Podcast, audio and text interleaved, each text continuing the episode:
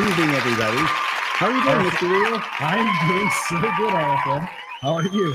I can always get an easy laugh out of you at the top of every show. All I do is. look in the opposite direction from where you are on the screen and say, "How are you doing, Bill?" And you start laughing.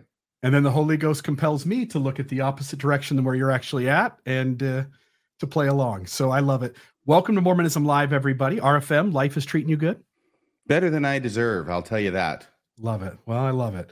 I Uh, understand great- that there's been a class action filed against the church yesterday. Yeah, you know, you did a TikTok uh, a while back where you said this SEC thing that happens. Like, wouldn't it be interesting Hmm. if somebody filed a lawsuit and because the church intentionally hid the financial information because they admitted because they feared that tithing would go down and decrease that now people could come forward in a class class action lawsuit and sue the church saying that had they known the church's financial information they wouldn't have paid tithing and strangely enough rfm your your prophecy seems to be coming true Well, it was pretty obvious, even to a lowbrow like me. yeah But uh, Well, yeah, and that was brilliant That, that TikTok has gone went crazy. It's on the Mhm. cusp of 150,000 views. People were Mm. really intrigued by the idea of suing the church about their tithing. I think you should put it out again, but this time with the face page, the the front page of that lawsuit, and then maybe a follow up after you show that page, and then say, hmm, you know, like, hmm, seems like it's starting to come to pass, and it came to pass. Humility forbids me to act in such a way. Yeah, But I do hope to make time tomorrow to review the lawsuit at Radio Free Mormon. I love it. I love it. Folks, we have a special episode for you tonight. We are going to interview Kody Brown from Sister Wives. I just want to note, folks, if you're new to the channel, we would love it if you're interested in all things Mormonism. Uh, if you want to subscribe uh, to our channel, if you want to like this uh, video, leave your comments. Uh, we'll certainly see those as the show is going. Uh, and we also take live calls at the end. We're going to ask that those calls uh, be respectful and polite, uh, but we would welcome a few phone calls at the end to ask Kody questions. And uh, just a, a little thing off the top, uh, we won't be discussing. And in fact, maybe I should just bring Kody on and let him sort of uh, name this. So give me a second. And here's Kody Brown. Kody, how are you? Blessings. Excellent. Peace be unto you. Uh, Peace yeah, out. w- Peace. glad to see peace you, be my unto friend. you. Um, just to, I wanted to give you a moment to kind of state the the areas we won't be going into tonight, and then we'll uh, we'll start asking some really good questions and uh, get to know you a lot better. Yeah, I I won't do any TLC spoilers. I'll discuss even that altogether very little, and um, and I'll talk more to my experiences uh, as a church of the, uh, uh, as a member of the Church of Jesus Christ of Latter Day Saints, and then my experiences as a fundamentalist Mormon outside of the Church of Jesus Christ of Latter Day Saints. Yeah, I love that. And we're super grateful that you gave us some time today. And uh, you and I know each other a little bit. We have a common friend, and uh, I've had the chance to rub elbows with you. And uh, just grateful for the chance to get to know you and to, for our audience to get to know you better. So super excited to. Oops, I think he bumped a button again. Ooh. Here we go. Oh, There we go. Let's did try you that. See that? Yeah, we did. Oh, yeah. Bill, my Everybody saw daughter that. worked for you. Uh, she considered you her direct manager when she Yeah. worked uh, uh, years ago, and uh, Yep, uh, we- she had a we worked pleasant at a pawn experience shop with you. together. So, I love it. I love it. compliments to you. Yeah, I want to I want to start off uh Kody just talking a little bit about, you know, you're you're a reality uh, you're a, a uh, you're on a reality TV show and uh I can't imagine putting your personal life up in front of cameras. And so, you know, when you guys are filming, you're just living your life and the cameras are following you, you around and and filming you.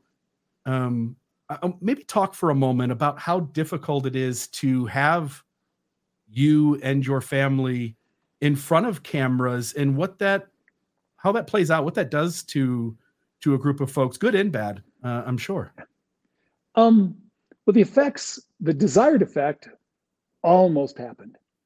Uh, and to be fair, it actually did happen. So, holy cow! Um,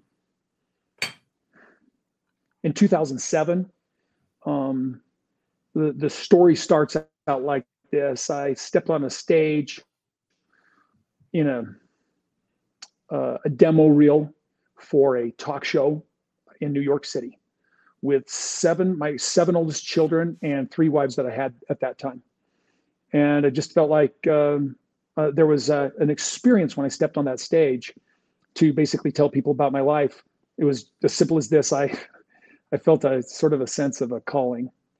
I felt like, in absolute terms, this is what I'm supposed to do. It was a weird experience because I didn't know. And uh, two years later, I found myself in a reality show. And when I was trying to work to those ends with my family, we, I thought, had agreed as a family, and I believe this still that we had agreed as a family, even our kids, that in order to get a fair shake as a polygamist family, we would have to allow people into our homes. Um, we met a documentary filmmaker. He said he wanted to do a documentary, and I said, No way, man. If you can't farm us out to a network where we're going to be, you know, every Wednesday night on television. We ended up being in Sunday night, which is their big night. If we can't be there every night, let those people into our home and see us in our real and raw way, we'll never get their trust. My goal from the beginning was to free Mormon fundamentalists or polygamists in general to be able to live their lifestyle without the government or um, social uh, ostracization or mm. rejection or uh, affecting their lives. And uh, we, it was a long time. There were other people involved, other people who helped us along this trail, other people who I think did as much as we did, just not as publicly. Uh, maybe there were people out there who did more than we did. And eventually, for the state of Utah, polygamy was decriminalized, which was our goal, our, our partial goal. I actually had a desire that uh, the polygamy would eventually be legalized. Um, and years ago, maybe 20 years ago, 15 years ago, I started talking about legitimacy. I, I had a feeling that if uh, plural wife had legal rights to her husband the same way that a first wife did in marriage and stuff like that, that it would kind of clean up some of the messes that were being created in some of the sects uh, with underage marriage or even with some of the problems that they had. And um, you know that that was probably a naive place. I I have a there's a very common statement in Mormon fundamentalism. When I was young, I had a lot of theories and no experience. Now that I'm old, I have no theories and a lot of experience. Yeah. And so we we accomplished part of the goal by decriminalizing plural marriage in Utah and kind of making it okay for fundamentalist Mormons or people in plural marriage to live more openly in that lifestyle. And that was our yeah. goal. But but in the process of that, in the process of that, you're putting your, you know, your conflict. Anytime, you know, again, I have arguments with my wife, I have arguments with my children. Uh, you put your conflict in front of the cameras, you put your embarrassing moments in front of the camera, you put the moments that you regret in front of the camera, like I wish I wouldn't have behaved this way, or I wish I wouldn't have said that. Like, how hard is it to do that in front of cameras where millions of people are watching? Uh, oh, in the beginning, I was a little bit. I, I, had a smile on my face and was goofing off a lot. I was just trying to have fun with my family. Yeah. Uh, uh eventually, you have to just get serious about what's happening and the struggle that's what hap- happening, and and certainly reality TV sh- doesn't work if it's all Pollyanna. And uh, it boiled down to where there was a, a lot of conflict. And then it eventually became a point where what we're portraying on the show is almost perpetually conflict. Conflict is the essence of literature. If you don't have uh, i think i learned in literature english lit that it was conflict between man and conflict between nature. Those are your two conflicts whatever. And uh, our conflict between man man versus man um, was necessary or it was it was in the beginning it was um, man versus society. Like our family was sort of taking on society asking begging please please would you please give us recognition or at least acceptance and then um, and and tolerance. But then eventually the conflict became the conflict between us. And and uh, uh, that makes uh, great television. It had to be hard but though. it's it's hard on my heart. It, the experience altogether has been heartbreaking, very, very challenging. Kody, what was it that happened last week that came to your mind when Bill asked you that question? Tell me again uh, the last week when you say that question. Bill had mentioned Remind something me. about how uh, are there ever any times where it's got to be hard, you know, when you're doing all these things and embarrassing things, things you wish you hadn't said or done in front of the camera. And then you said just last week. Oh yeah. Oh no, last week. Not sorry. I thought you meant when I was talking with Bill. No, just like every time I work, uh, I'm I'm in front of a camera, and um, and it'd be like uh, once and twice in an episode I'd do something I felt like was a little embarrassing. Sometimes it was quaint and cute, even or whatever. But then it got to the point where I was doing something embarrassing that I was totally ashamed of. Um, I'm still a man of faith. And so my prayers recently have been for Heavenly Father to help me um, stop doing things that I feel shame about. Um, because my habit and the reason and I think I've had a successful TV show is because the habit of the family has been to be frank and honest. And we we cross lines. And so it's like if I don't like something, there's a tendency for me to almost feel like I've got Tourette's, where I'll say something that's just out of line because it triggers me. And frankly, I'm pretty sure this this is my rationalization is it probably makes good television, but it's actually heartbreaking.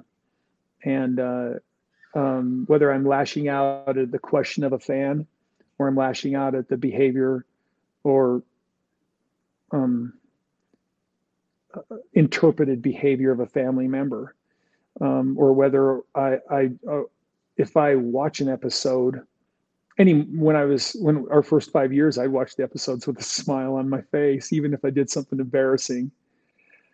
Now I I I, I almost cannot bear to watch the episodes without getting um, physically ill, and so it's it's become overall a very sad experience. Kody, you've been living all this out for I think 14 years now in public with you, your family, your wives, your children is there anything that's happened with your relationships with any of your family that has been caused or exacerbated, you think, by the presence of the film crew that might otherwise not have been so bad? I wouldn't say the presence. Well, um, yeah, I have a love hate relationship with our producer, and uh, he has a great talent for antagonizing me, almost like a a brother, you know? And we were we had years where we were just deeply loyal to each other but we would fight like family members. Um, and there was the effect of that because he was under pressure. He was under a lot of pressure. And as a result that pressure would roll down onto me. And so he'd be like i need your family to do this. I need your family to do that. And i was like this isn't scripted. My family's just going to do whatever we want. Uh, so th- those were challenging experiences. Um, but in the long run the real issue was um, that we were um, having an experience.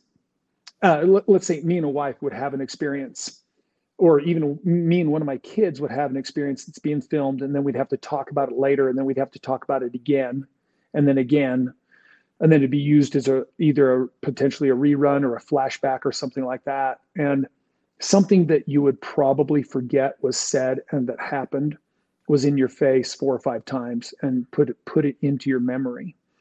And as a result, led to possibly some some challenges. And so in the end, uh, you know, uh, there's been a lot that has happened, and uh, some of it has been successful, and some of it has been very, very sad. And I lay the blame, you know, sorry, I don't want to go down this road. Uh, the wise man, the, the fool blames everybody else. The wise man blames himself. And the stoic says there's nothing to blame. It just is what happened. Mm. And um, I want to be stoic, but there's a lot of blame to be laid at my own feet about what has happened.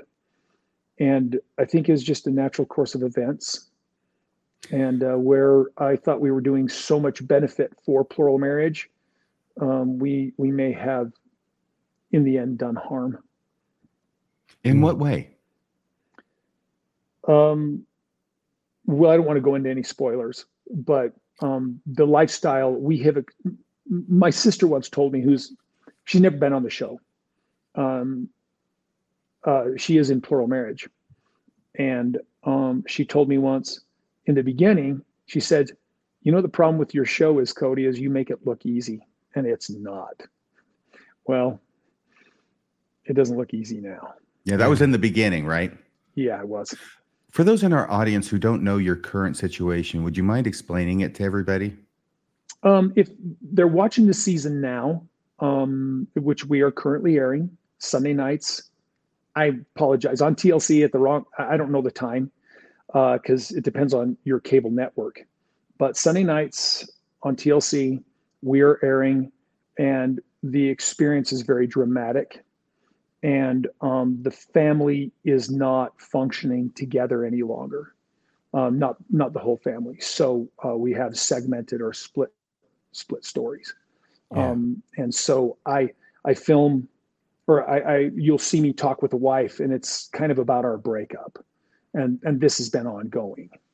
So I'm not giving any spoilers, but I'd rather let's get back to where we're not doing spoilers totally. or, or even totally I don't want to walk that thin line about totally. spoilers. I have a job to do.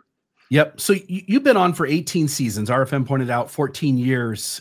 that's a long time. It's a long spot of life to to be on TV and to do a show. I mean, it's longer lasting than 99% of the TV shows that have been that have ever aired on television, right? How long was MASH on television? It was my favorite show. I, I, have no idea. I think it was uh, less than yours. Yeah, I think, I think it, was, was maybe 10, 10, 11, possibly. Yeah, maybe. Yeah, I, I don't so, know. Yeah, it's it's a long time, but there's just this thing that this factor that is in it is we were in a very dramatic family. Um, it's uh, I'm a very dramatic person. I have other dramatic family members, had other dramatic family members, and um, I think that it just sometimes it was interesting and sometimes it wasn't. And then we had people who just tuned in because they thought it was fun to watch. And um, i just uh, had a contractor at my house talking about doing some repair work uh, on my electricity that has been gotten funny. And he watches the show. And i'm like oh gosh he says i know you though so i'm not holding any grudges but on the other hand i had one of my close friends call uh, text me she was a close friend that i worked with when we lived in utah and she texted me and and uh, uh, she she sends me a book, and at the bottom of the book she says, "Get your shit together." so uh, can I say that word on this show? You say anything anyway. you want. Oh, I can. Well, I'll be careful. Yeah. anyway, and I'm like, I have to text back to her like very patiently to say, "You're seeing a portion, a teeny segment of my life, and you're usually seeing the most dramatic points." And I made the mistake once when my family was going through a partial breakup of yelling at, a, uh, or not yelling, but I saying to my wives, well, I'm bringing back patriarchy. I'm going to be in charge and you guys are going to do what I say. And I, I have a, a sister who's LDS. And it was the one scene in all 13 years of me being public, one scene that she saw and at Christmas time, we were visiting, and she was chastising me for saying that. And I had to stand up and pace the room so I wouldn't lose it. that she had been not loyal enough to ever check into the show, but then she chastises me for the one worst day of my life. Yeah. And that's kind of uh, one of the hard things about it is um, people are going to see you and judge you in many cases by the worst day of your life. And if it keeps people sober about plural marriage and polygamy. Good. Because I do not want this to look easy because it's not. And people who have very, very powerfully convicted faith are the only people who should do this. And I'm telling you, um, the end result of, of where we're at now with this struggle in plural marriage is the real reality of the struggle in plural marriage. And we weren't strong enough to manage it. That sacred, you guys have heard the book, uh, Sacred Loneliness. Yeah. Mm-hmm. Well, sacred loneliness is a real thing. And and there's a point where you might lose enough faith to go i don't want to spend the rest of my life in this kind of pain and uh, if, if god cannot manifest to me that this is the best thing for me then i i want out because it's that hard I, I, I do wonder oh go ahead rfm I was just going to say, what is it that has caused the pain for you? And are you saying that you feel you, like you've experienced personally the sacred loneliness that causes so much pain? Um, well, if, I, listen, I'm not going to claim that I suffer the sacred loneliness. The sacred loneliness is a book referring to women in the 1800s um, who lived plural marriage. And uh, uh, there's some journal, I think it's Parley P. Pratt's wife is Pace, or no, no. Yeah, I think I, I don't I don't have all my facts straight. I apologize. You're the this, polygamy expert here. No, I am not. So, you know, you guys in your research gets gets more information about polygamy. I'm only an experienced polygamist who has no theories any longer. I um Parley P. Pratt's had a wife who was, I think he was out on a honeymoon or something, and she's pacing and writing in this journal about this destructive heartbreak. And there came a point where one of my wives, I wanted to put all my wives in one home and we had a big design done. It cost me thousands of dollars uh, to have this design done. Beautiful home, uh, 16,000 square feet, I think. And uh, I don't remember all the details, but I had a wife who said, There's no way I'm ever going to live in that home as this family. And it sort of broke down plural marriage for me. I went, and so there's kind of a couple of theories plural marriage, the plague barn theory. I think um, in uh, there's a little town south of St. George, uh, and it's got a home of I've forgotten uh, more Mormon history than most Mormons will ever know. Um, and and he had four wives in one home. Um, Bill, is it, it, down in Ivins? Maybe like William Hamlin, the William Hamlin yes, home. Mm-hmm. Yes, the William Hamlin home, and and he I uh, and and he had wives in that home, and that's the plural marriage I wanted. Where if I come home from work, I see all my children every night, unless I'm out of town or or gone on a trip with a wife and her children or something. And I think plural marriage is much easier for women when they don't see their husband around that other woman so much, mm. where they got four homes, maybe a mile apart uh, from each other rather than four homes in front of each other or one home. And when I did this design of the one home and I presented it to my family, I had a wife reject that. And I started to dig into why. And I realized that in some ways my family was in way in the way of my goals in plural marriage. Um, and I, I, I, I got kind of, uh, I got dark and um, cynical because I discovered that I was never going to be able to live plural marriage the way I wanted to live it. And I, I stopped believing that they were happy. My wives were happy in plural marriage. Now I'd had a uh, family counselors and therapists who sit down with me and say, Hey, listen, your family's not going to be happier out of this family, or your wives won't be happier out of this family than they are in it but I began to not believe that either. So the family counselor, who's a contemporary monogamist, you know, was saying your family will not be, your wives will not be happier outside of this marriage than they are in it, which was was good to know, but it I didn't I didn't believe it. And so I'm having trouble believing it too. Because it sounds like what you're saying is that the this uh, counselor is saying that uh, your wives will be as happy in a plural marriage relationship as in they the would family be that outside we had built together. Uh, she is saying so. Just to clarify, she was saying that my wives would be as happy as they can be in the plural marriage that we had built as a family mm-hmm. than they would be outside of it. In other words, if they, if I, I was, I, I, was questioning the fairness of plural marriage. Obviously, mm-hmm. it's it seems there's a dichotomy of contradictions in plural marriage and um, you have to be able to endure those contradictions and i found myself mm, a little bit cynical unable to endure those contradictions anymore because i had a wife that was extremely unhappy, and I had another wife that I wasn't in love with. And so that was making us in the marriage extremely unhappy. It's a yeah. tough place to be. And, and, you know, if you believe the pearl of great price, where it says, uh, when I saw the noble and great ones, and there were many of them, and and uh, as long as there was one energy, there was another entity that w- it was that was that was uh, more powerful than them, or greater. Greater is the word used in in the pearl of great price. And so there's just this there's there's a challenge that that you cannot relax in that says you have to be better all the time, better and better and better. And I think that's really been detrimental to a lot of people who are LDS in any way is this I have to be perfect. If I have to be perfect, then why did the Savior suffer on the cross? He was perfect. I don't have to be.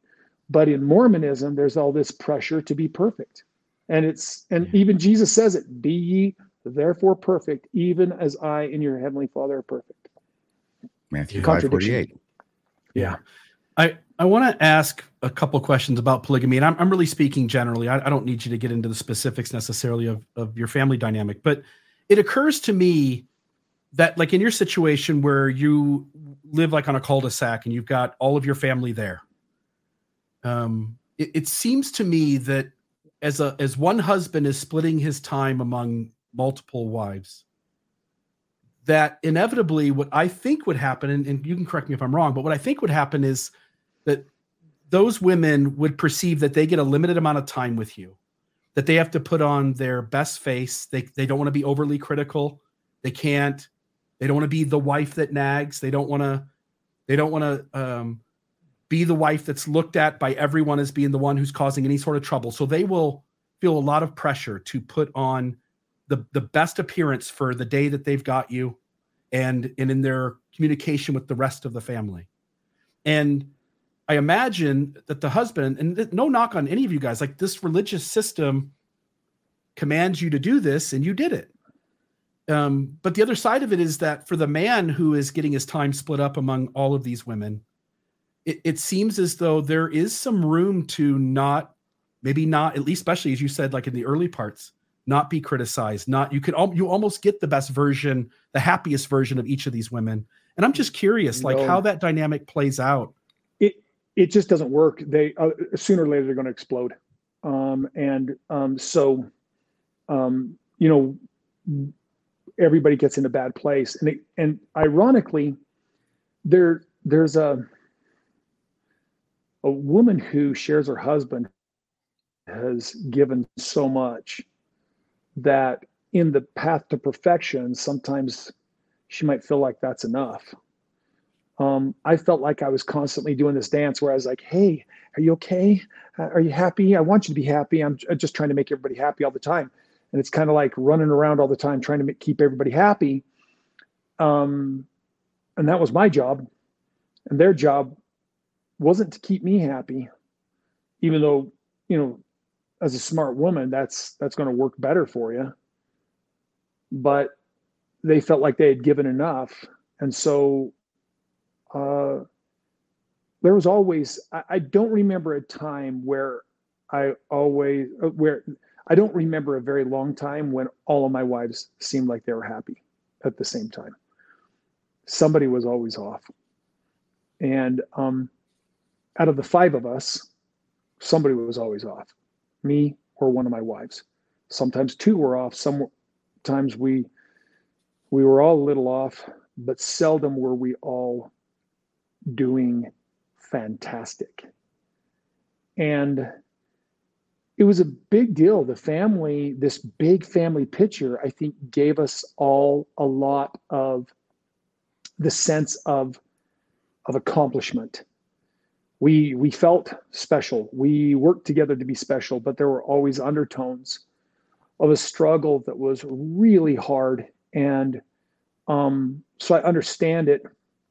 And this is why I, I struggle with my religion. I sometimes you know my brothers have a, a podcast they do and they call our church cult light uh, because um,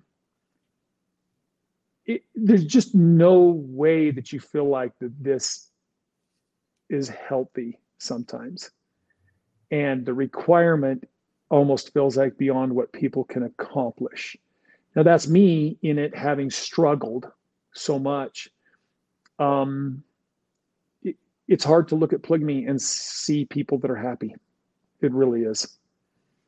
Yeah i and, think that's the crux of it is that it's a really hard lifestyle to live and that it's really difficult on everyone to the to the effect that it is a sacred loneliness if you believe in it. If you believe it by faith, I had a friend one time uh, when I was complaining about the struggles, this disparity in polygamy, and I'm like, listen, this disparity in fairness in plural marriage is just too much. And he said, no. He's he he's a former polygamist, uh, and he would be still if uh, he hadn't had a wife leave. He said there is no disparity in fairness if there's not a disparity in choice. In other words, if that woman can choose to be in your family or out of your family, then there there's no disparity. She chooses to be part of a plural family or she chooses not to be. Now the problem is is when you're choosing to be part of a plural family, you're usually young, you might not have children, you don't even know what it's like to live with that other woman. You don't even know who you husband. are and you don't even know who the people you're entering this group relationship with are. It, it, who knows the you know like uh, you know like let's not count how many times any of us have been divorced, but anybody who's been divorced just goes, wait, I just didn't know that person, or they changed, and um, you know you you when you're courting and you're dating somebody, it is absolutely best foot forward, and my family got beautifully lucky for first few years of, of uh, our TV show because we were putting our best foot forward. We were trying really hard to be good, a good plural family, and um, and it was a good honeymoon experience because we did. We worked hard to do it, and but there's always the undertones. And here's the thing: when you're in a marriage, um, and it's good marriage, you can mess up and you'll forgive each other. You, you got a husband and wife just going, yeah, we love each other. So, baby, I'm sorry I did that. You know, and oh I, forgive you you know and that works. The minute you divorce or you're getting divorced or you're looking for a reason to divorce you forget to cover that sin with charity and all of a sudden you want to tell everybody. And so what'll happen is when a couple divorce they might have looked like they had a great marriage before but once they're divorced they're both telling you how awful the other person was because they're no longer willing to cover each other's mistakes with a cloak of charity. And and uh, that's kind of the world I live in right now. And so yeah. it's it's uh, retrospectively there is a struggle and uh, a place where you get where you're like, wow, this was a an experiment. And when I talk about cult light, nobody in plural marriage who's struggling tells you to be careful here or there. I married three women that I courted for four months, five months or less. I knew them maybe longer than that, but as far as a courtship, uh, uh, one courtship was for for uh, five months. One courtship was for one month, and another courtship I think was for two months. My uh, fourth wife we courted for ten months, but nobody in our church told us kind of what we were getting into. So that's that's why I'm thinking eh, kind of culty thought processes because there were tons of people who were either in the process of failing in plural marriage or or had failed in it who were still promoting it in our church but our church's main focus was probably plural marriage i wish that it would have been more christ centered but it really seemed to be sort of um, plural marriage centered and then prophet centered Our we'd have these leaders and like there there was a couple of them that i don't think had a had anything but a spiritual disposition. They were not prophets by any means. And they were being quoted as though they were second to god.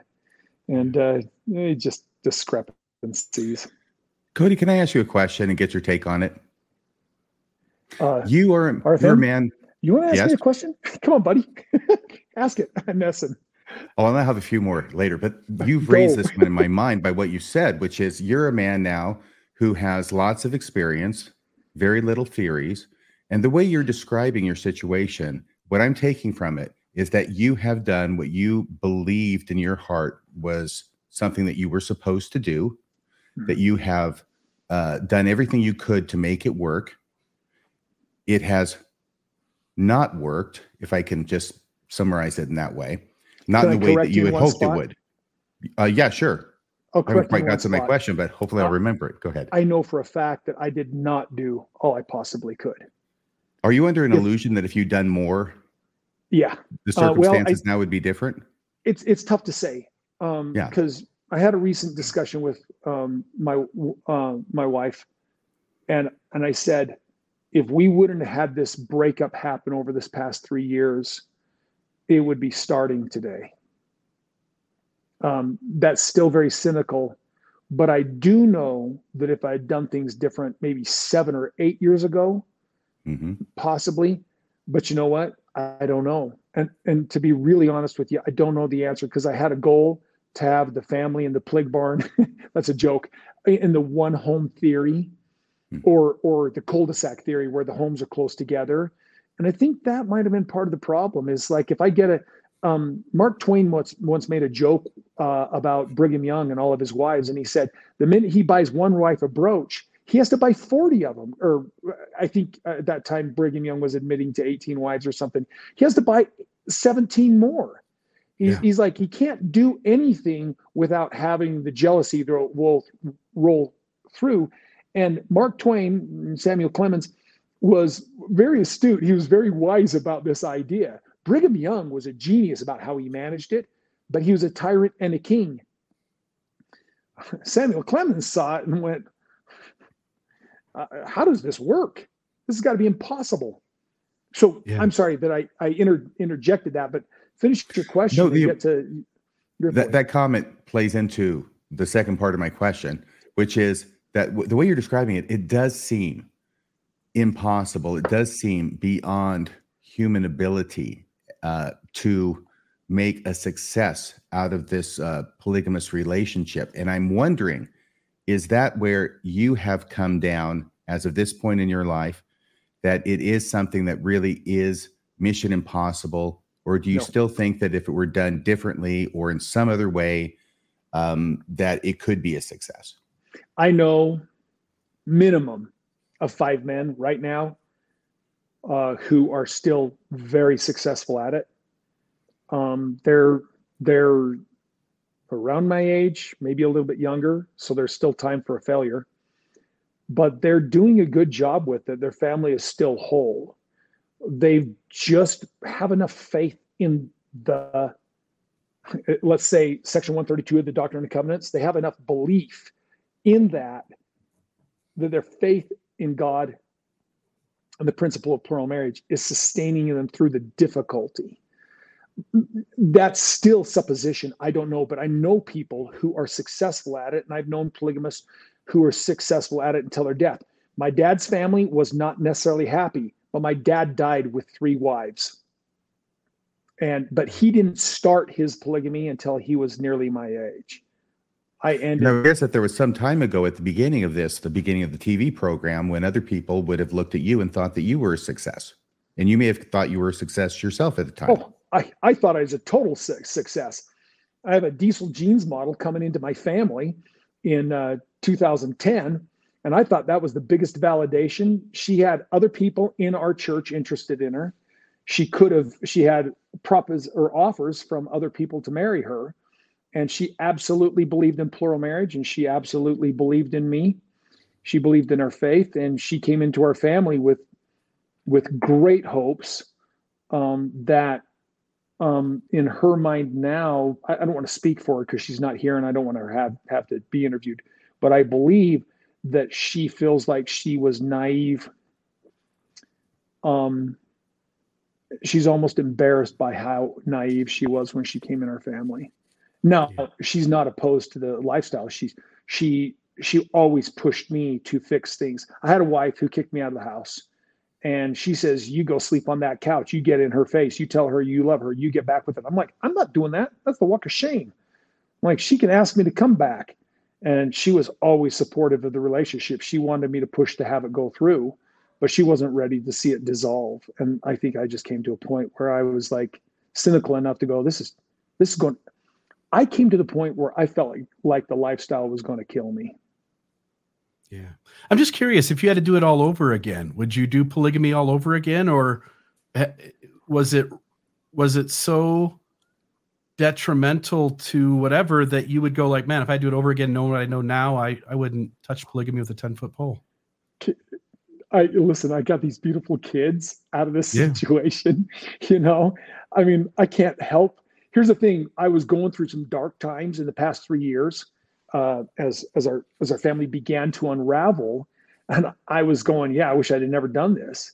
But you go a little bit farther into it, and you're like, wait a second, if I'd never done this, I wouldn't have her, I wouldn't have them, I wouldn't have him. I, uh, my kids, yeah, I just, yeah, that that's an impossible question, and it's a paradox. And I think plural marriage is a paradox because listen, if you were to ask me, is plural marriage or polygamy good for society? I'm going to tell you it has to be.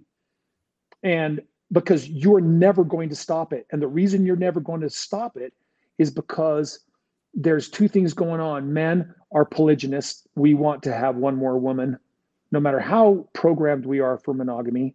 And women are, um, what's the word? Um, it's a word that slipped in my mind where she wants a better man than the man she's got. Um, you guys would know the word. Um, and so they're looking for a better man. And so you're always going, as long as you have hypergamy, that's the word. As long as you have polygamy, you'll have hypergamy. And as long as you have hypergamy, you're going to have polygamy. I didn't know, you know the, the word, word hmm. hypergamy.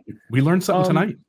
Uh, and I, I, don't want to get into this because it's a very sexist word. Um, but you know, everybody makes jokes about men and their wandering eyes. You know, everybody makes a joke about that. And the strongest monogamists still go hubba hubba when a good looking woman goes by.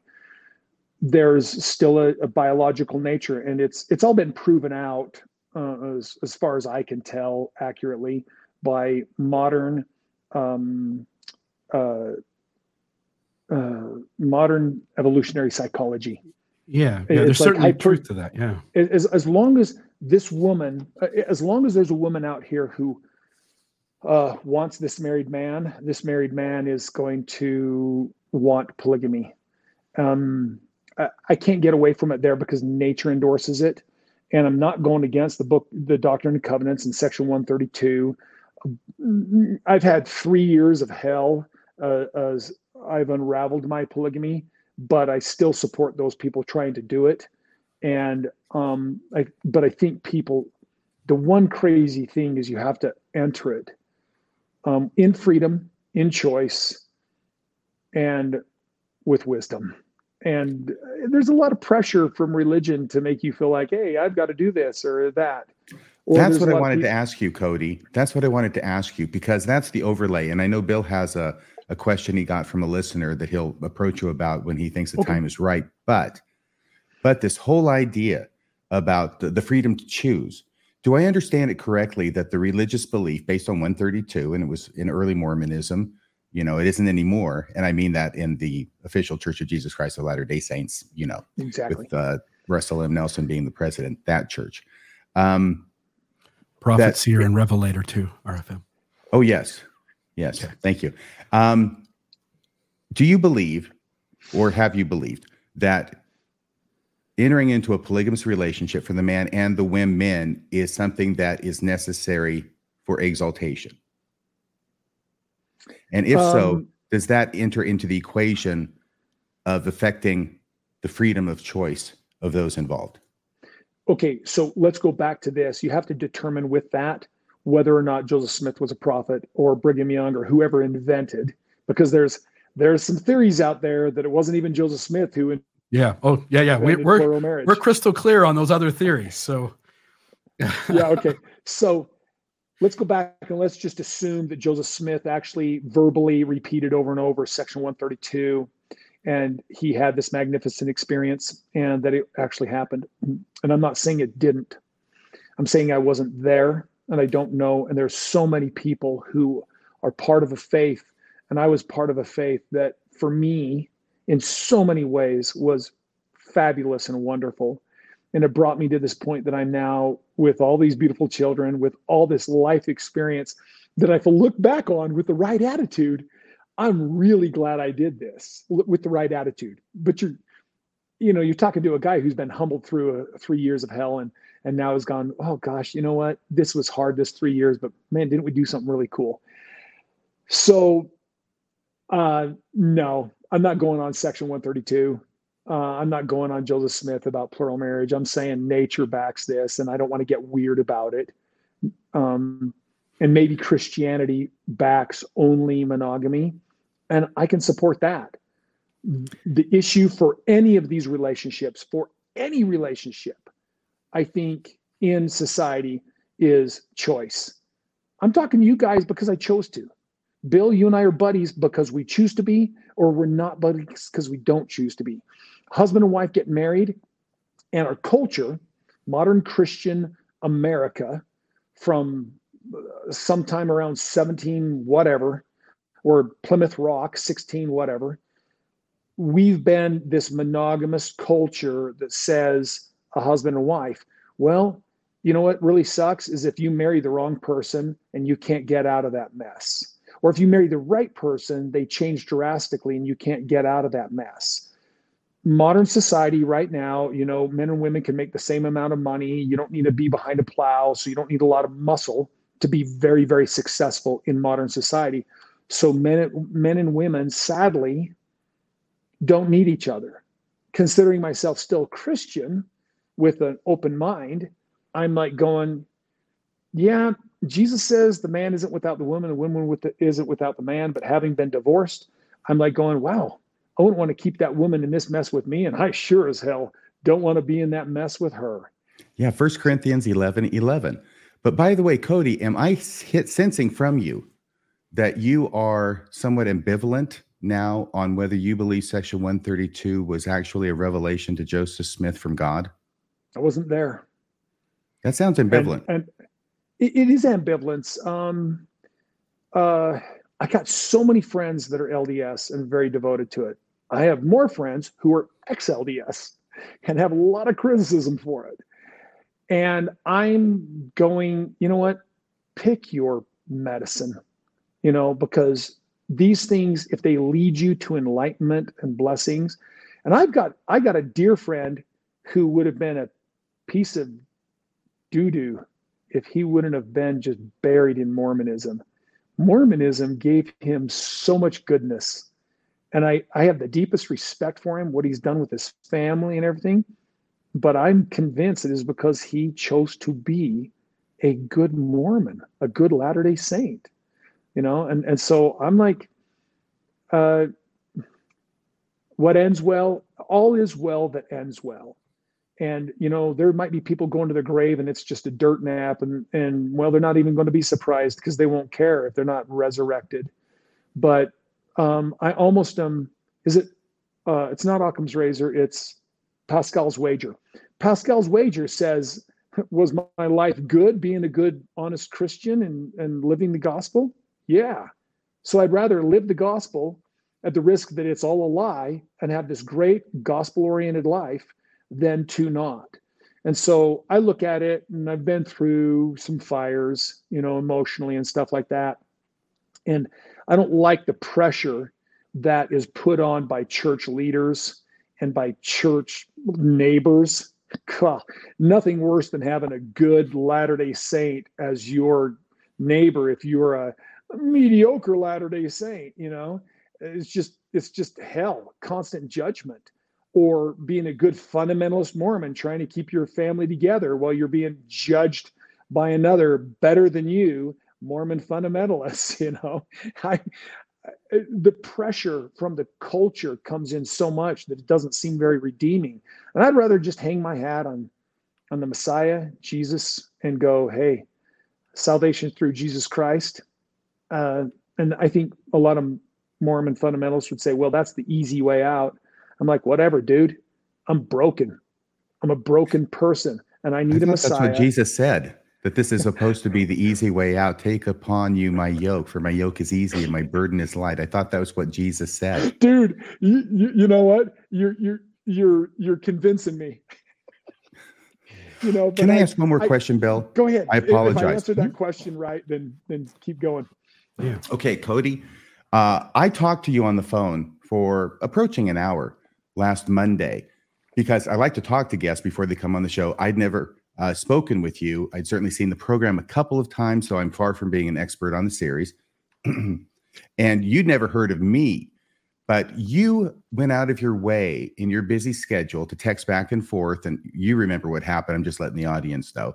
And we, it wouldn't work in the morning. Notes like the yeah, it was till the afternoon, and then you know I called, and then you said ten more minutes, but you were very responsive. Or I remember you texted me in the morning and saying that you were going to be working on the television set this after yeah, that, yeah. that day. And yeah. then I texted you back and said, I think that when you say you're working on the television set, it means something different than if I said it. yeah, and so no we finally we finally contacted with it, with each other. We had this very nice, pleasant conversation. You were very engaging, and um, I bring up all this background material. You don't know me, but I out of respect for your time, I at least three times tried to terminate that phone conversation. You must have been aware of that. And yet you kept going. Now, it wasn't just you talking about yourself. I mentioned something about my family. You had something to share. You and my daughter who doesn't speak to me. me. Yeah. Yeah. And my yeah, daughter who doesn't speak to me also talked yeah. about, I know that you're going through a rough patch because I read People magazine online about the fact that you're down to one wife, apparently, and that the other three have uh, flown the coop or whatever it is they've done in the last three years or so. And you're down to Robyn with a Y, and she's the most recent of your wives. And so you've been through, I think you said three divorces in three years. And I said, yeah, I've been through, yeah, two divorces and a failed uh, engagement as well. But you expressed an interest in what I had to say. And I kept trying to stop it because this, the story kept becoming more and more elaborate. And I was aware of this fact. I, I remember you kept going, oh gosh, there's more. This needs more background. Hold on. I know hold, it needs more background. Otherwise, you can't understand give you it. More background. Oh, oh, sorry, not beer. Uh, hold my soda. Go. But my but my experience with you, and by the way, and then finally, when you when you got off the call, it was because you said you had to go to a meeting, and I realized that you had given me all the time that you had between this engagement and this engagement, and I just thought, what a nice nice fellow. And now I'm becoming aware of the fact that you seem oh, to be a lightning rod for negative criticism, if there's such a thing as positive criticism, but very, very negative comments from a myriad of people. And I'm a little bit at a loss, but that's because I don't know. Do you know why that is? Why do you think that is? I know exactly why that is. um, the only way I had credibility when I came out public as a polygamist was because my wives were backing me up, saying I was a great guy and that we were worth it together as a family and that I was a good father and husband, yada, yada, yada. All my sins were covered by a cloak of charity from these ladies. When they left or I left or whatever, our breakup happened. Now all of a sudden we no longer cover each other's sins with a cloak of charity. And my public persona has become what I would consider personally that I am the heel of the show um, unfairly, I think Robyn, my my current wife, um, my only wife now, has become the heel of the show also because of the for the same reason. From the very beginning, um, the first season ends with Robyn and I getting having a wedding and going on a honeymoon.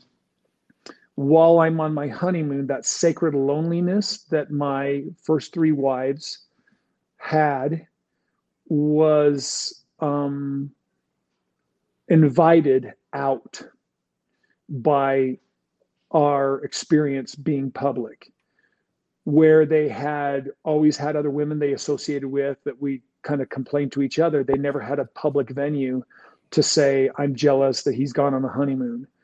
While my fourth wife and I were gone on a honeymoon, a honeymoon that my other wives all got, um, they criticized that and I think established.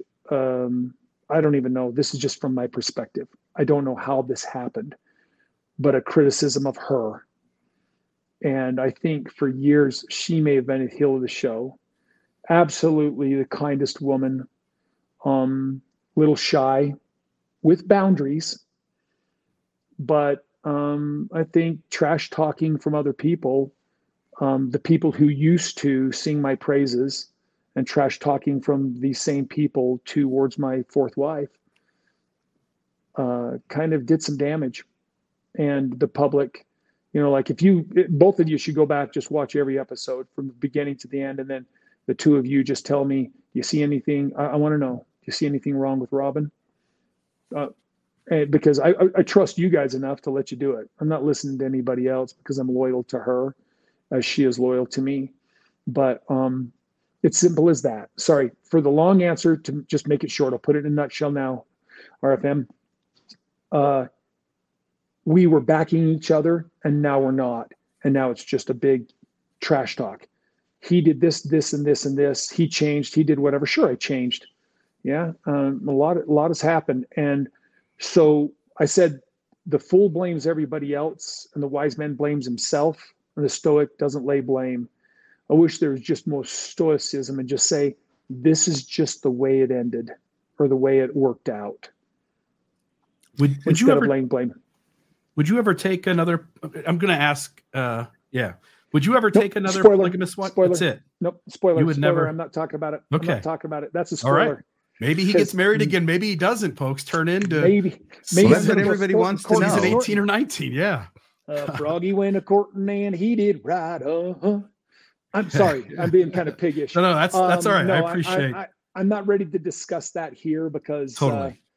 Uh, it's it's that's something I I'm giving to the I'm saving that for the brand TLC. Yeah, no, no, totally understand. Well, that. say something for us. So, as far as Joseph Smith goes, does your ambivalence about Section 132 extend to the first vision? Yeah, yeah, same story. I wasn't there. I can't say it didn't happen. Um, I love the story. Dang it, it's really cool. It's inspiring, but mm-hmm. maybe maybe it really happened, and maybe he's just not as interesting as J.R.R. Tolkien but has a very similar story. I can't tell you.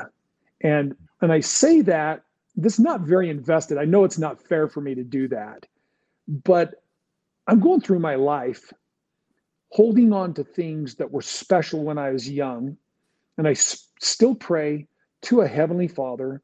And some people are going to think that's BS. I don't care about the criticism because there is either a God or right here I am God, and pretty crappy God right here.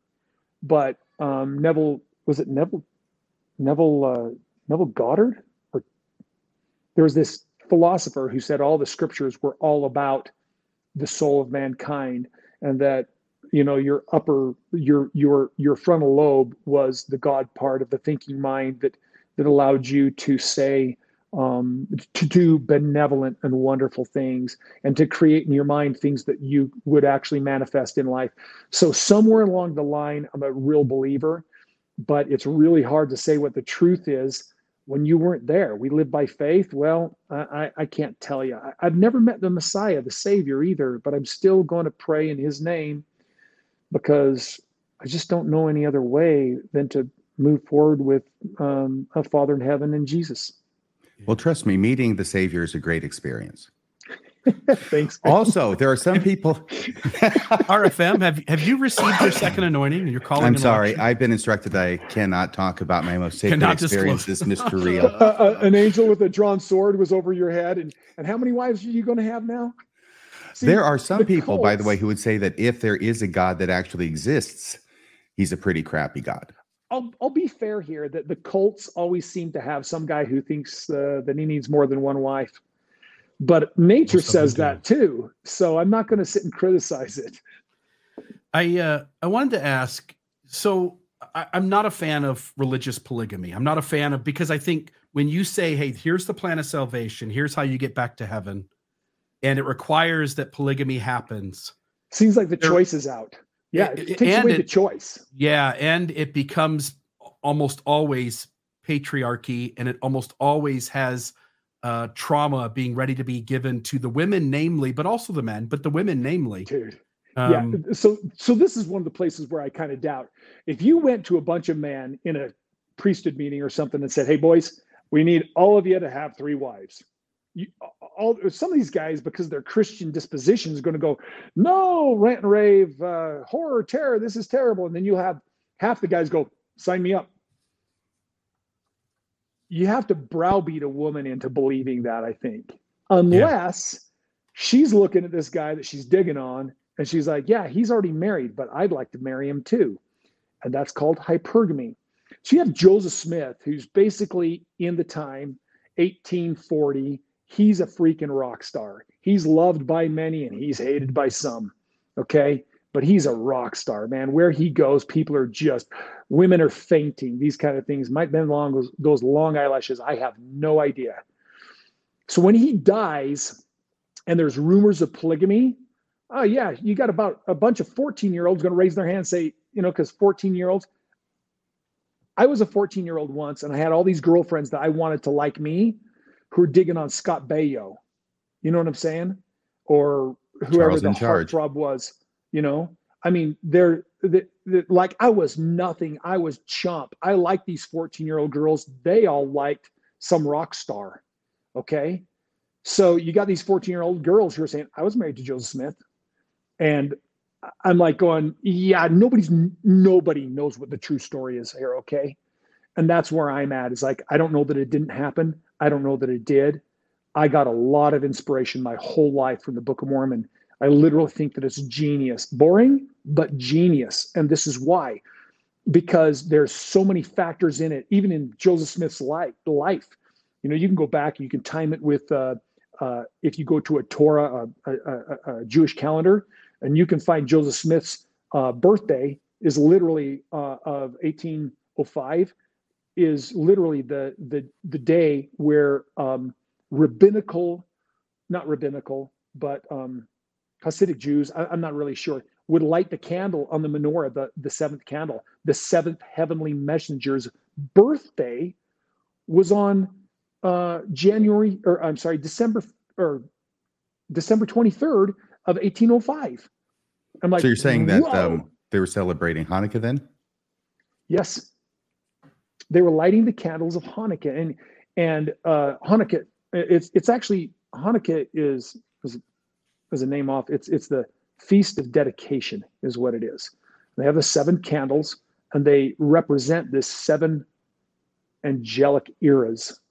And the last candle gets lit on Joseph Smith's birthday. Coincidence? I don't know. There's there, and here's his whole life um, has these kind of weird coinky dinks, and it's like it used to be very faith promoting for me, but then I'm like going, but guy was a rock star and he liked other men's wives, or is that true? I don't know. So I wasn't there. I don't know. And anymore, I, I had so much inspiration from the Book of Mormon uh, and the Doctrine and Covenants and things that just worked for me. Was it plagiarized? I don't know. I've, I've, I've listened to, you know, I've been on, what's the other podcast, your competition that's, we don't mention them here. On? Come on. I don't know. Uh, Mormon, Mormon stories? stories? John, John Dehlin? Is, John Dehlin, yeah. Yeah. And um, frankly, one of my best friends from high school was his mission companion. oh, really? Dish, dish. Yeah. Yeah. Yeah. Well, uh, he's his this friend of mine has nothing but good to say about John Dehlin. So um, I I don't know. I I'm it's it's not fair for me to not invest in where you guys um, are following here. But I'm not I'm not ready to throw baby out or bathwater out. I'm I'm not willing to be subject to the whims of some man. And if I roll that back, like I'm not I'm not going to follow my prophet. Hell no. I ain't following the Mormon prophet either. Hell no. Is that my rebellious nature? Probably. But if I roll that back, there's only one church leader, too. Ezra Taft Benson in the Mormon church and our prophet in my church, Owen Allred, were my two favorite prophets. Owen Allred never claimed to be one. He was just the head of our church. If I keep rolling that back, criticizing like I would never be subject to what these guys were subjecting their people to, I wouldn't have been willing with this attitude that I've got now to have been subject to Brigham Young or to Joseph Smith. So I wouldn't have lasted long in the church ever. Yeah. I so but I'm not saying it was wrong. The the I didn't get the question out. I want to I want to say this question again because um I was saying I'm against religious polygamy. I think it's always unhealthy when you pressure people into relationships and their salvations on the line. That said, there is plenty of polygamy out in the world, and I don't have any problem with multiple women or multiple men uh, getting together with a, a woman or man and deciding they want to cohabitate and have a group relationship. That that's none of my business. But I do want to ask you, for anybody out there who thinks about polygamy, they want to do that. Again, not the religious stuff, but just polygamy in general. Any advice you have for people entering a polygamous relationship? Like, um, because there is a subgroup of people who look for or do that. And I'm just curious, knowing all the experience that you have, if you would if you would have any advice for someone having that sort of a relationship, or would you say like don't do it? It's just it's not going to go well generally. I'll quote some. I think it's Chinese scripture, Sun Tzu. Know yourself, know your spouse. If you don't know each other, you're screwed. Yeah. So know know what you're getting into. And that's yeah. very difficult, but you got to know what you're getting into. Yeah. I, I'm not going to disparage plural marriage. Um, my experience was challenging in it and rewarding in it. Um, so I, I just, I'm not going to sit here and just, I want to disparage it because I want to blame plural marriage for my failures, not me for my failures, but mm. it is what happened. And there are successful polygamists who go to their grave with a family or wives that love them. I struggle to believe that there's a lot of real deep happiness in plural marriage. But let's let's let's move wider, Bill. Um, no, I'm not a fan of a religion that says this is required of you or you'll whatever you you don't get to heaven or however it is. I'm bothered by that because I think that men were going, yeah, sign me up, whereas the women were being told that they wouldn't make it if they didn't do it that's not fair. But I will say, in plural marriage, where people are cho- choosing to be in it and they're wise about how they do it, then maybe it's a blessing to them because there are those places where a woman's like, I love my husband and I love my best friend, and her best friend says, I love that woman's husband. And that polygyny, or not polygamy, that uh, I forgot the word again. Sorry, boys. Polyandry? No. Um, oh, uh, hypergamy. Hy- hypergamy. Yeah, hypergamy. That, that's going to happen. Go. You you get a guy who's um, high performance, great guy, treats his wife like a queen. There are going to be other women who want to be treated by that guy that way, and I kind of feel like that's how my family came together. Um, at least a little bit, where I had a couple of wives that came into the family saying, "I like what's going on here. I want to be part of it." Yeah. I uh, I want to ask a couple questions here about your religious faith, and you seem to have indicated that you aren't convinced that Joseph Smith was married to girls, you know, underage, under the age of eighteen. Let's let's just say um, I catch the vomit in the back of my throat.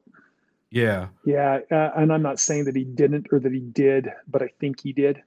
Yeah. And, let's and let's a, do that. I got a problem.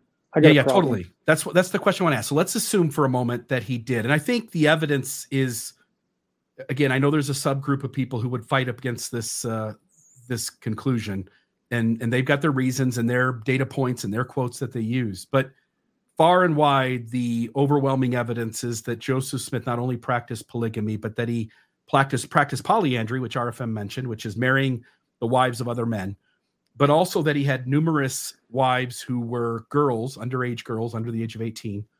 Um, and let's just assume for a moment that's true. So a, uh, a friend of our program, a follower of our program said, you know, ask ask Kody this question. And so I'm just going to read it.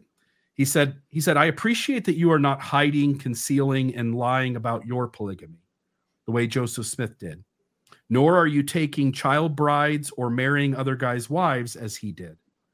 But having learned the controversial aspects of Joseph Smith's polygamy, how do you view Joseph Smith at that point, at this point, knowing those data points are most likely true? Um, I don't like being a Mormon apologist. And it's it really requires sort of a spiritual rejection and an embracing of only the intellectual to say he was basically self-aggrandizing. Eh, or to, to, i have to actually say it looks like self-aggrandizement. Now i have friends mormon apologists who say joseph restored the gospel and he brought the book of mormon forth and then fell like king david fell for the women and um, women being hypergamous joseph smith was the coolest guy in town they were probably throwing themselves at him. And okay, not saying that it was justified. No, no, no. I'm not saying that. I'm just saying they were easy prey. And if he was being a predator, that's pretty sick. Thanks and the judgment that. lies, yeah, the judgment lies on whether I, there, there's some way that maybe God ordained it in in the sense that hey, you know, um, you know, in Ireland at the same time, in Ireland, you get some 30 year old rich guy who couldn't get his own woman, uh, yeah, her parents would give her to him and say, yeah, marry him.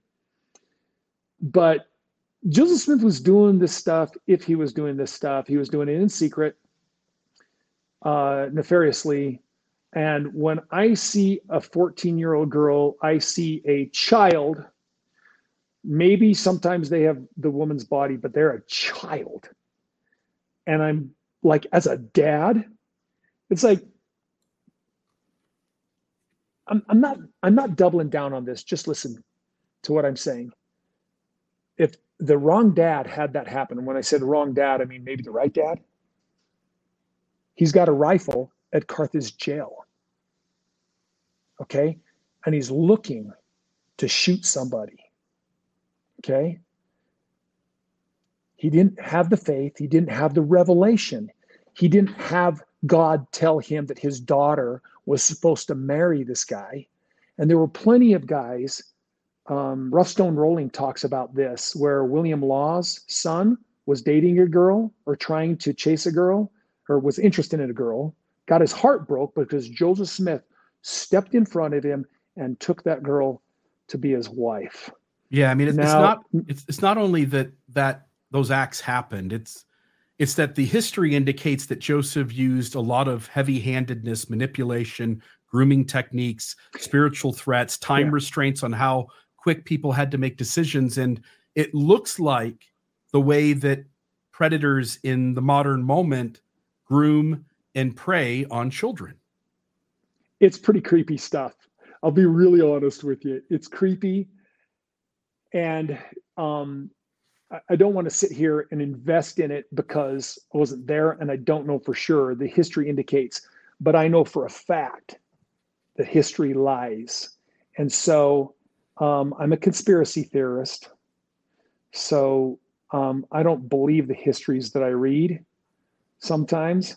And you've got me from years of indoctrination about this. So I'm not willing to throw it out. But the all indicates, uh, listen, I'll give you guys the win on this if I was in, a, in an argument. I I can't support it, and it's left me in a place where the last time I actually tried to read the Book of Mormon, I, I couldn't. I just couldn't read it. Yeah. And what I'm so what I'm saying is, I'm not trying to. I'm not trying to avoid your question. Yeah, I get it. I don't want to invest in the answer yeah. because it deletes if where you're going, Bill, is to say Joseph Smith was a fraud and a crook. It deletes so much of my past. And what I want to say is just like that bad marriage that ended, I'm still glad it happened because all the fruit that I got from it with my children and my experience. So I'm not saying that Joseph Smith wasn't a crook. if you want to say he was, I'll say well, he might have been. you know, that's where I'm at. Is it's like I delete my past and I invalidate the faith of my dearest friends when I agree with you. So I'm not I'm not trying to be mealy mouthed here. Mm. I'm saying for me to invest in, in what you're saying is truth is detrimental to my psyche in some ways. And maybe the time comes where I finally just go, what a joke. And I'm, you know, sometimes I feel like I'm that close to it, but I'm, I don't want to do it here publicly. Thank yeah, you. totally get it. Totally understand. Um, I, I wanted to ask you, uh, in RFM, jump in if you've got anything. I'm, I'm happy to. Okay, I was going to ask you. Please. I mean, I think you summed it up really well in what you said at the end there, Kody. But why is it that you're having trouble reading the Book of Mormon? If you're like me, you've read it like 20 times plus in the course of your life. It's like Donny Osmond said, it's his favorite book. I felt the same way about the Book of Mormon for decades. Yeah. And I pretty much know it still backward and forward. Why would that be difficult for you to read? That's the first part of the compound question. And the second part is do you have the same problem reading the Bible? And if not, why not? The Bible uh, contextually is a literary work um, common in the entire world, mm, most most the entire world. Um, same kind of stories go along with the Book of Mormon. A uh, little less creepy stuff, but maybe I'm sorry, I take that back. What I meant to say was um, similar. There, there's a lot of people who um, spend a lot of time discrediting the Bible, but what I love about it is it still tells a story and a history. And the stories, whether true or not, are stories with moral value in the end. The Book of Mormon's the same way, but I'm I struggle with it for exactly what Bill was just discussing with me. Um, the Book of Mormon is is is like Leviticus. it's so much of it is so boring, you know and uh, and it, like you said, read it many, many, many times. Book of Mormon, the Bible gave me a real history in my faith, um, kind of like a building block. But my real connection to God and and prayer came from more almost new age type of books um, where people would teach mantras about how to manifest or teach mantras about connecting with God. Um, Joseph Smith said that the Book of Mormon was the most perfect book, and by people living by its principles, and most of its principles are pretty decent. But I,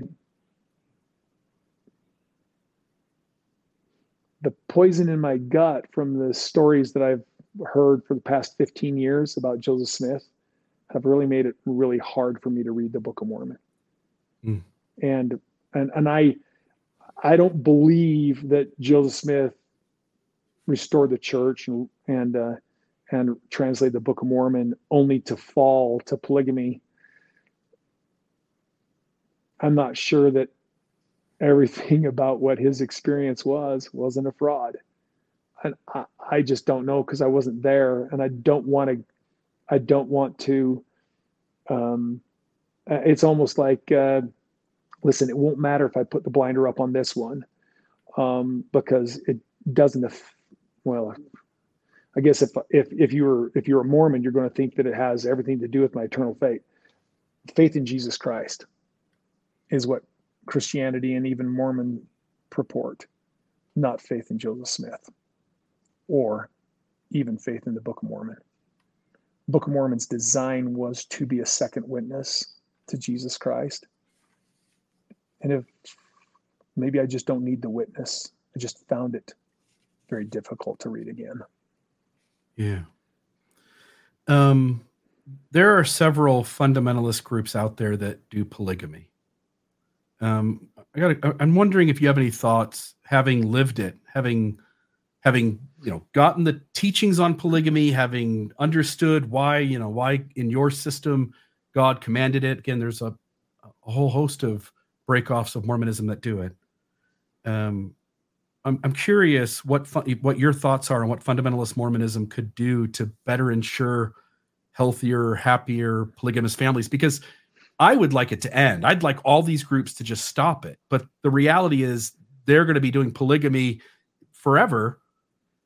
So that's not really an option. But what maybe is an option is to convince the leaders of these systems that the way they do things is really unhealthy and maybe there's a better way to do it. I'm curious if just from your experience, if you have any thoughts on how these systems could better operate in that doctrine.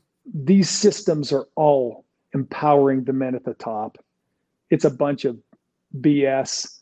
It's about them having power and control over their people. So they're signing marriages, and in order to keep their daughters virgins, they want them to marry when they're young, and um, th- they have a whole philosophy that I struggle with because it's control and power, and it's not the freedom of choice that people actually need. Um, and there's pressure. I don't know how you unwind that. I, I think that. Let me, let me start with this because I'm confused on how I would answer it. But let me start with this. There came a point in my life when none of my wives wished any of our daughters into plural marriage Mm. We basically came to a point as a family, kind of not even discussing it, just all of us kind of came to this point where we were like, I don't want to live, I, I don't want my daughter entering into plural marriage. that, that's a tell. So let's go back to this question you've got. How how could they correct their the mess they're in? Well, move into the century. What's the average marrying age now? Stop trying to marry people off when they're 19 and 20. Amen. Yeah, make it 25, you know, like, 30 before someone can make that kind of decision. Well, they're looking for babies and you have a yeah. window. Okay. Easy so, to manipulate. Yeah. Y- yes. Yeah. Like, okay, listen. Now, here's the interesting thing in the church, and you can check these statistics, but these are statistics somebody told me. When plural marriage was accepted and normal in the Church of Jesus Christ of Latter day Saints, the average woman would have five children. After that, for many years into the 60s and 70s, I think the average woman had eight children. Eight children. I I think it was a lot easier on those women to have five. You know, the, and so what does a government want so they can print more money? More population. What does a church want so they can get more tithing? More population. Yeah. So they're perpetuating because you know a birthing window for most women is you know like let's let them at least be adults. So we got 20 to 40. You got 20 years. They're trying to uh, warm bodies are not machines that can only make money. A famous song, a favorite band of mine live. Well,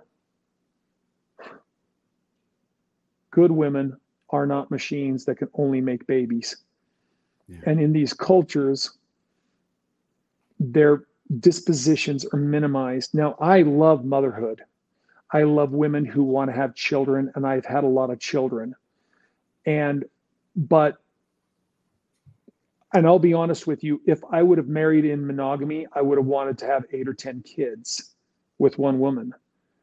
And the average in my family is less than five per wife. Um, not necessarily by choice. It would have been the average would have ended up probably being uh, would have probably been. But I had two wives who chose to end at six, and they didn't feel any pressure to have any more after that. Um, so these churches need tithing. They need people. They need um, brains to brainwash. You know, and it, if and, so none of them would listen to me. I'm the failed polygamist who yeah. put egg all over their face. Yeah. Now, um, but my advice would be to let them have a happy life. So one, allow them to choose who they marry, both men and women, because in some of the sects, the women get to choose who they marry and the men don't other sex, you know, like the men get to stack them up, and depending on if you're kissing the behind of the prophet enough, you're going to end up with a lot of wives. Ridiculous. Yeah. Figure number that works. You know, like what is the the Quran will only allow five wives or is it three? I don't I don't even know. But holy cow, you know, 10, 12 wives? Give me a break. Is that a life for a woman to have? I mean, I had four wives and, and it was hard for them. I think my wives would have been, you know, if my family would have been smaller, it would have been maybe easier. But the more wives you have, the the more likely your failure rate. Um, and that's just statistically out of my own church. They say, um, you know, once you once you get more than three wives, you you the the ratio of failure exponentially higher. Um, and uh, so, but I have people I know who are still successful in plural marriage, um, even with more wives, you know, with five or more wives. Yeah. So I, I like me, it's all about choice. And yeah. it's really like back off with the pressure. Don't make plural marriage the end all be all. But I think that's coming from the man. You know, you go into a church that that allows more than one wife, it invites a certain kind of guy, very possibly. I'm not really sure. But see, it was my mom who bore her testimony of plural marriage to me and read me section 132 when I was 14 that made me go, yeah, I'm going to live plural marriage. It was easy for me to sign up, though. I was a guy. Shouldn't have to pound that into my head. I, I bought with one testimony. And a 14 year old guy to boot. Yeah. And well, I believed, you know, I, I believed what I was reading you know, yeah. and I believed my mother. Interesting that it was my mother uh, perpetuating plural marriage, but um, and she was a real believer all, all the days of her life, you know. So uh, I, but these sects, okay, choice. Let let a little get some college degree. You know, if you want people who are going to be successful in plural marriage, give them a chance to leave the culture. Um, because you know like let them go to college and get a degree and figure out a way to support themselves if a guy has four wives he better have really really smart wives who are industrious and educated otherwise he's going to be just squalor and poverty it's it's a hmm. it's a tough place and uh, but it's hard for me to believe that it's not really about uh, the self-aggrandizement of the leaders in all of these sects they they they're they're worn out. These leaders are worn out. They're tired. They're sort of sick of it. But yet they, and I don't think they believe it. None of them get revelation. Come on, liar.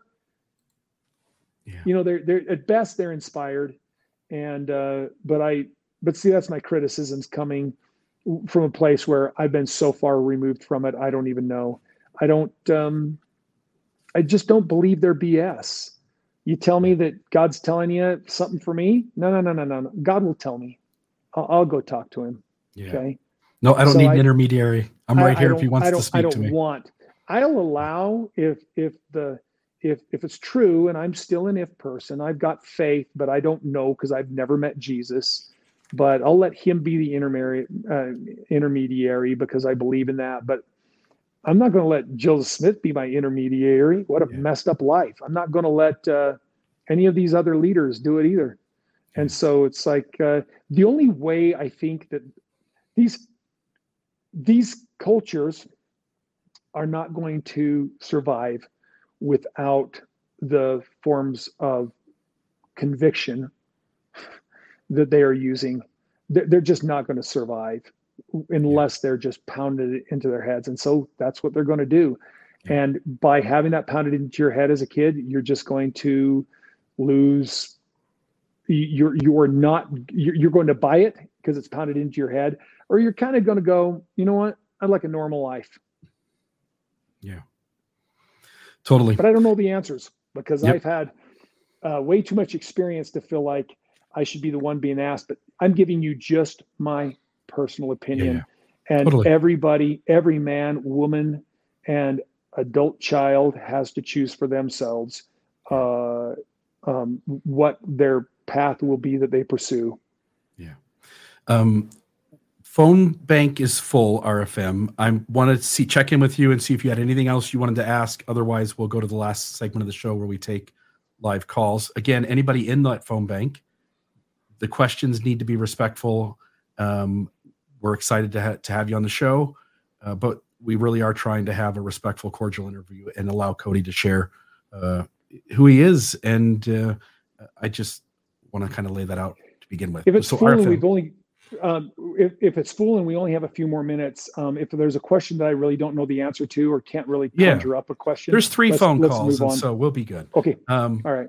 So keep it clean, your folks. Yeah, That's actually, I have no further questions, Your Honor. We can go straight to the phone lines. Sweet. Then we'll take the first call here. Caller, are you there?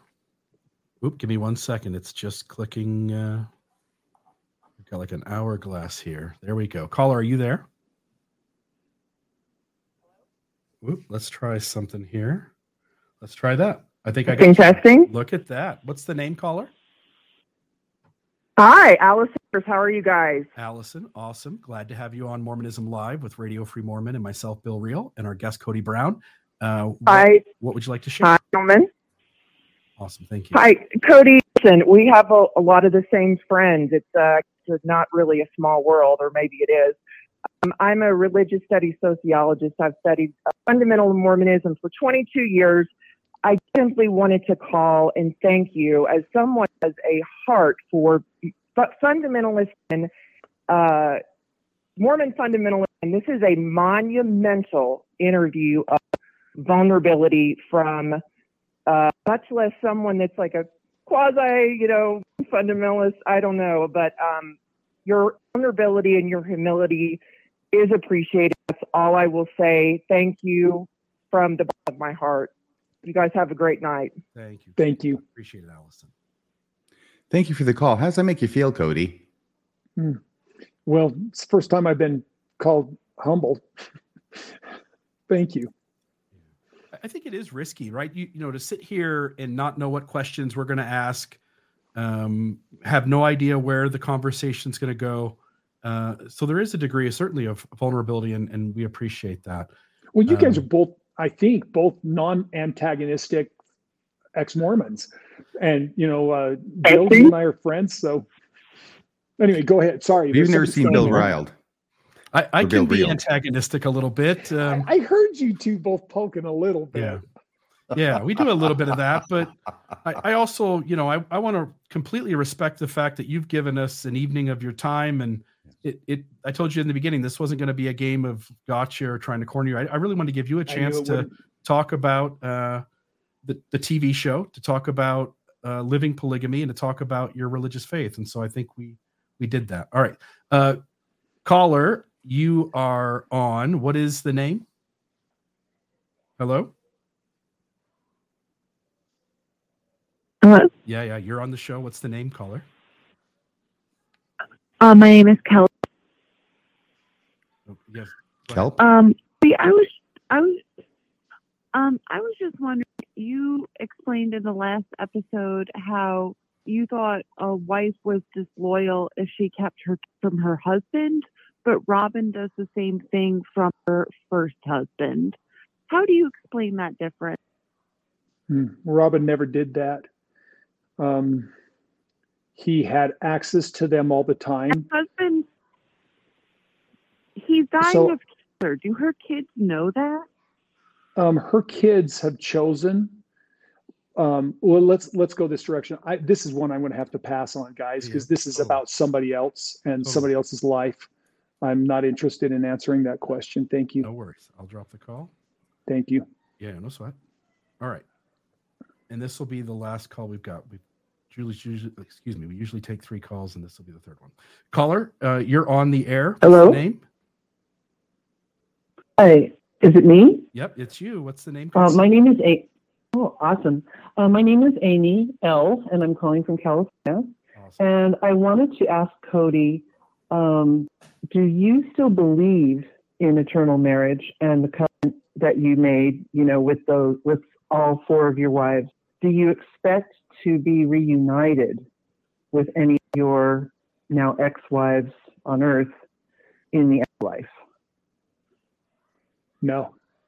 Um, I, I'm not saying I don't believe in eternal marriage, but I think that's on the merits of the marriage and how God judges it. Um, I think um, the covenant of eternal marriage is something leadership, um, maybe Joseph Smith, they made up this stuff. And the reason that they made it up was because they wanted to give power of people over other people in a relationship. Um, by the way, thank you for the question, Amy. But I, I totally believe that it's a control issue, and it's an issue of of they introduced plural marriage at the same time they introduced eternal marriage. And what that did is that gave man the opportunity to have more than one wife, while the wife had the promise of having her husband indefinitely because um, simply of the psychology of the two different sexes and what they look for in these relationships. So I'm not saying that I don't believe in um, eternal marriage, but I think that's on the merits of the marriage. And if you didn't have your stuff together or didn't like each other in this life, you're not together in the next life. And I and I argue that point with Robyn's other mother all the time because she wants she wants that marriage. She wants to own that man in the next life. And I feel bad for him because I'd be running from her. Hopefully she's not listening. Oh wait, God, can you guys edit that out? There's people that know that. Let me let me let me say this, which I if I hear you correctly, what I hear you saying is that it's not predicated on a ritual taking place. It's not predicated on an the ordinance rituals. or priesthood power. Rather, you're taking more of like the general Christian view, maybe that if if there is anything, if you have any relationship in the life hereafter, it's going to be because the, all parties wanted that relationship and they loved so strongly that they wish that continued throughout beyond Bill, this life. I'm not, I'm not saying, Bill, that the ritual isn't necessary. I'm saying that the love in the marriage is necessary. I think that a loveless marriage for people who are stuck in it because of uh, a covenant. Now, covenant is just a contract, okay? And any business contract I go into can be exited or can be broken if one party or the other doesn't abide by what is there. But it can also be exited. Bill, if you and I have a business together, you and I can agree to dissolve the um, agreement, the, the the contract, and that's all a covenant is is a contract that you're making with God. And if if if you and your wife do not love each other with an eternal nature, then why would God hold you in that eternal prison. So I'm I'm not a believer in eternal marriage where the parties aren't both willing to make that work or happy to have that experience. So personally, if I've if I'm not in a good marriage with an ex-wife or something like that, or or we don't make amends in this life somehow or something, no, I don't expect it to be eternal. And um, I'm still going on faith that we just I'm like, I'm being real here. I hope in a hereafter. I don't know what it's like. I hope in a hereafter, possibly a resurrection, but it might just be a dirt nap. Yeah. If that's the case, it's just stuff to control humankind while we're here on earth. And I don't like that. Yeah. I want my freedom to determine if we're going to stay together and I want her to be free to choose. Now, I might be mad about how it went, but if she's not wanting to be with me, I'm not putting her in that prison. Yeah. That's wrong. Yeah. I, I was watching a, a, late night TV show. I can't remember what it was, but Keanu Reeves was the guest, and the host of the show said, Keanu, you know, tell us about what you th- what you know to happen when we die. And the crowd sort of laughed because who's Keanu Reeves to tell us anything about the hereafter? But his his answer was beautiful, which is he said, "I know that the people who love us will miss us." And and the added thing to that is, I would like to think that the people I love and who love me back would want to be with me more after this life is over. And so I think I think that hope is something that a lot of us have. And yeah. Um, yeah. Anyway, I, I, appreciate it. RFM, any closing comments from you? Uh, otherwise, we can. I will say that show. that your last comments there, Kody, reminded me of something that President Oaks said in this most recent general conference. It hasn't gotten a lot of play yet, and I'm not sure I mentioned it a lot in my review of conference. But even in this uh, LDS church, the Brighamite Church, or Joseph whatever you want to call it, the Brighamite Church. You know what I'm talking about. The modern LDS Church. Yeah, the real church. Uh, you go. One and only true and the living ones who have the corporation. Right, the one that Dallin Oaks is a, a president in. That's what I'm talking about. Yeah. No, at Yeah. at the end of The one his that has the talk, corporate claim to be in the real church. Yeah. it's the it's the only true and living Owns the trademarks. of God upon the face of the earth. That's what it is. Stop! I gotta go to the bathroom. You're gonna make me. Really? Okay, do you have so to go to the funny, bathroom right yeah. now? Because I'm almost done. No, let me quote No, him, ahead. okay? No, just because even in this church that has you know the um what do you call it the uh, the sealing power and that's the big thing and they got the keys and they'll talk about it every conference to make sure the audience doesn't forget that they're the ones with the keys and nobody else um he appends in almost uh, the strange way it doesn't really have anything to do with anything else he said but he wants to make sure that even in this church that has the sealing power and you have to be sealed. You have to be married in the temple for time and eternity to reach the highest you know degree of glory of celestial kingdom. We all know how that goes. And yet and yet probably responsive to pressures or comments from a lot of members of the church he says this at the end. He says we have a loving heavenly father who will see that we receive every blessing and every advantage that our own desires and choices allow now get this we also know that he will force no one into a sealing relationship against his or her will. The blessings of a sealed relationship are assured for all who keep their covenants, but never by forcing a sealed relationship on another person who is unworthy or unwilling. And then he closes with his testimony. Now, don't like the unworthy or unwilling, because no, was that just the inclusion or was that the caveat? It's like anybody who's un- uh, these sealed relationships, i.e., your marriages for crying out loud, right? Yeah. Your marriages is what he's talking about. It's like you have to get married in the temple by the right priesthood authority with the right keys in order to make it to the top of the celestial kingdom. But it's like he's Right. allowing that once you die and the, the resurrection happens, it, it's going to be a free for all. By the way, isn't this the same church that requires you to write the first presidency a letter and to request a temple cancellation and they have the ability to say no? Oh, yeah. Okay, just wanted to check. Great. It was a strange thing. And I know that he's saying that because he's getting pressures, but it sounds like there's a lot of people out there who aren't really satisfied with the idea of spending forever with their current spouse and want to maybe do an upgrade in the resurrection. Well, polygamy and hypergamy, that's Yep. what uh, my church would teach. They would agree with him because we're going to take these women who don't like their husband and allow them to have the husband of their choice. And, you know, in the history of my own family, I had Brigham Young release one of Lorenzo Dow Young's wives from him and sealed her to Joseph Smith. You know, and Dallin Oaks says these things, and I don't think he ever thinks like one step ahead of what he's saying. Because obviously, if that is the case, President Oaks, then you're going to have the possibility and indeed the eventuality of having men stripped of their wife, which makes them not eligible now. And For the- against Yeah, for the goes- celestial kingdom. They can't be That- exalted now because they don't have their wife, and it's all because Yeah. their wife really didn't like him that much. And is And this it the way against- heavens run?